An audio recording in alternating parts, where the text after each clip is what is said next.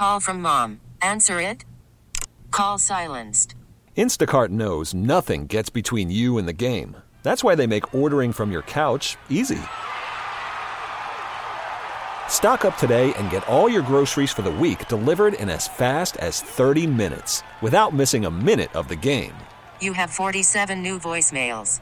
Download the app to get free delivery on your first three orders while supplies last.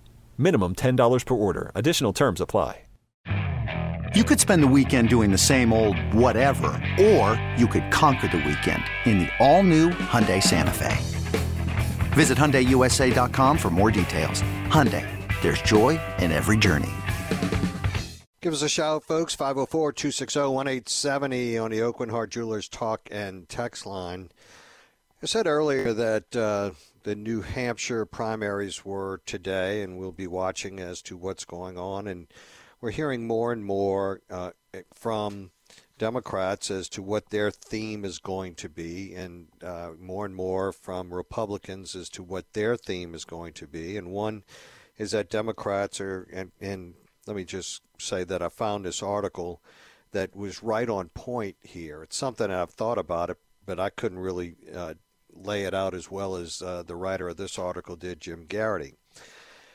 And talking about what does it mean that democracy is, is at stake, and what does it mean when, when Republicans say that the country is at stake or America is at stake? And there's friction uh, as to what one's perception is as to both of these things.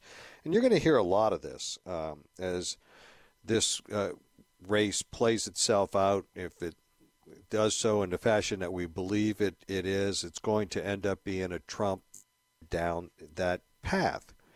Um, you know, for Republicans, uh, he points out in the article, and I think he's, he's uh, right when he says that um, they're convinced that four more years of Joe Biden and or Kamala Harris will turn the country into a dystopian left-wing dictatorship out of a young adult novel or crime-ridden borderless anarchy out of Mad Max, or somehow have both happen simultaneously.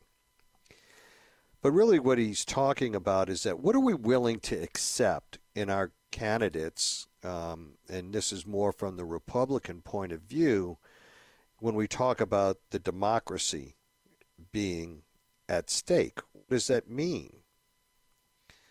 And he says that what that really means is that we're told that our usual standards and expectations of a president are unaffordable luxury now because, as they insist, democracy is at stake. And what basically he's saying is that so many people are willing to look the other way as it relates to a number of the activities and the conduct exhibited by uh, the president, Joe Biden, uh, and he has kind of deviated from the norm. There are not a lot of people calling calling him out or take him to, taking him to task.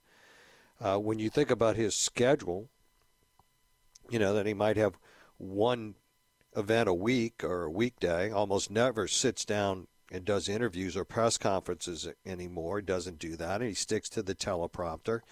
He sends out the White House spokesperson out there every day to try and defend, and doesn't really uh, address the public very often at all. And everything is scripted now. And we know why that is, because we've seen when it's not scripted what it's what it's going to be like. But at any other time, I guess the point is, is that we would be calling this individual out on this. But because democracy is at stake, we don't, right? They think that because democracy is, is at stake, that we should be willing to accept it. Same thing with democracy is at stake, and I've been waiting for this issue to kind of flesh itself out of what's going on with the Fulton County D A Fannie Willis and the relationship that she's allegedly had with the chief prosecutor in the election, who's actually financing vacations for her as they go and they gallivant around the world together. And more and more of that information is coming out. But why should we accept that? Obviously, it's because the democracy is at stake. And, and this is going to get very complex, that particular story, uh, as to what's going on in that Georgia prosecution there. Why do we allow the Homeland Security Chief, Alejandro Mayorkas, when he's pressed, to say that there's still no crisis at the border, that the border's closed? He keeps telling us that over and over again. I mean, he's fundamentally lying to us and has been doing so since day one and continues to engage in rhetoric so contrary to what we see and what we know at the southern border. This author says it can only be because democracy is at stake, that both sides of the aisle are not saying anything.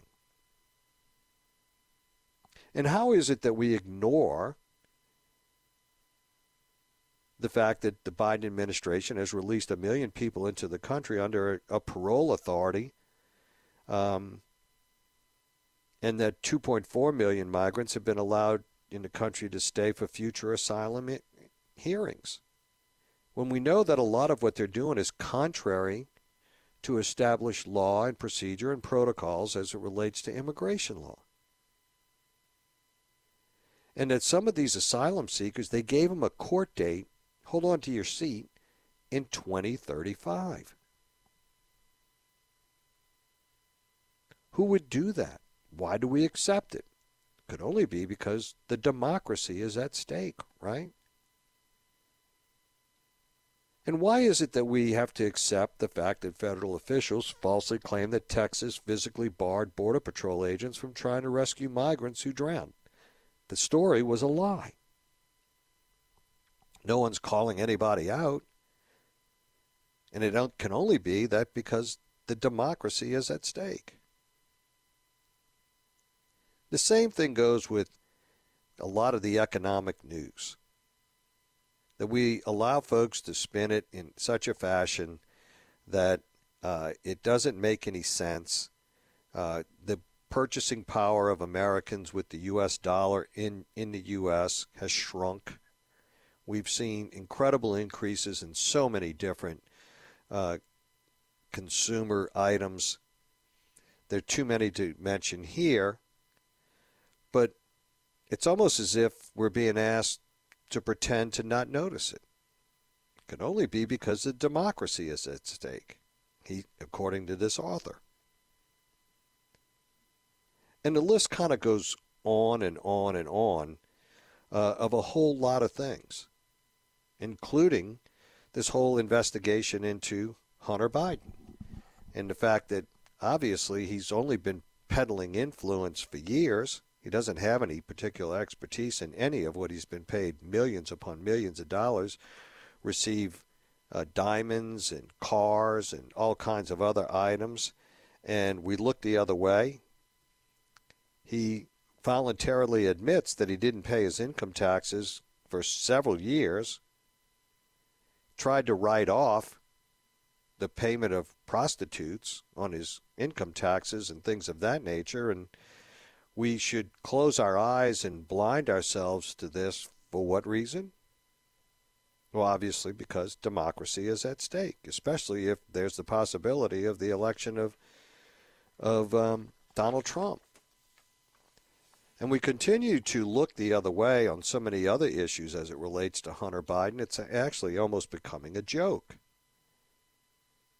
Well, how about when Joe Biden was the vice president, according to this author, to be regularly emailing his son's business partners, which he says he's never talked business with them. He's also not friends with them. So why is he communicating with them? And why is it that we pretend that that's perfectly normal for a vice president to engage in that activity? Well, it could only be because the democracy is at stake. But the one thing that really strikes me is that I've always said that Donald Trump violated the Presidential Records Act from day one. I read it. I applied the facts to it. I said that there was a problem there, and I thought for the president. But why is it that we insist that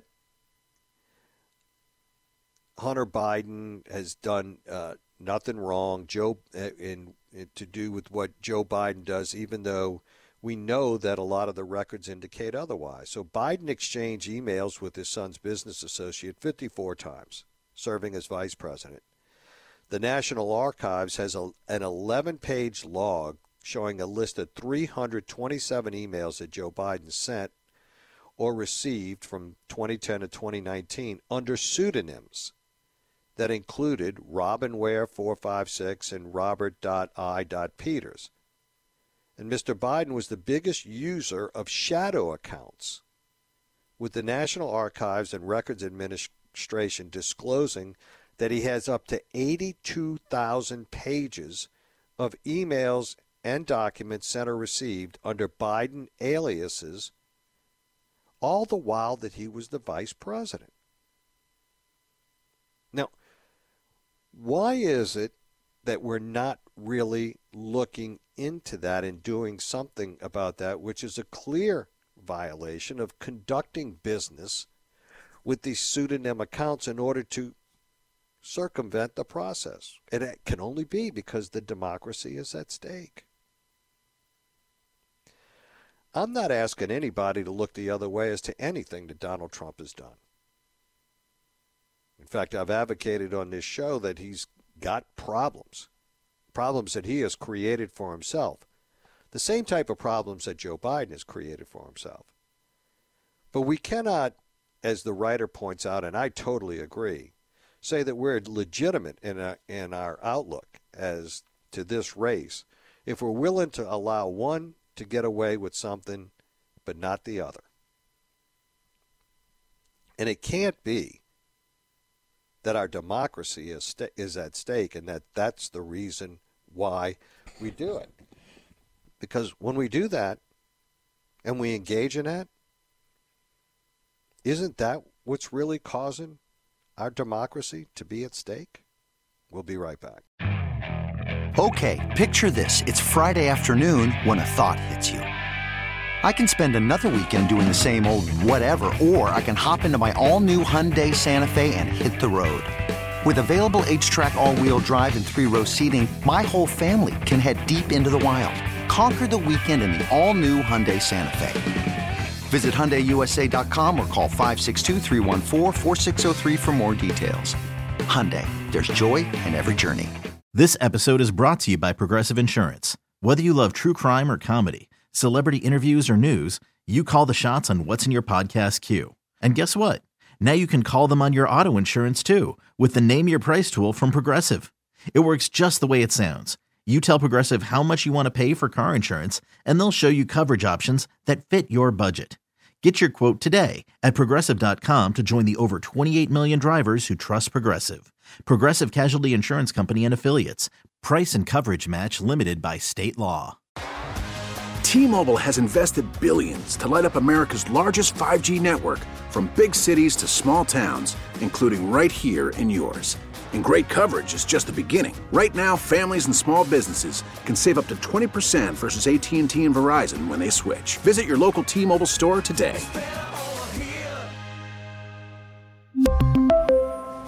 Plan savings with three lines of T-Mobile Essentials versus comparable available plans. Plan features and taxes and fees may vary.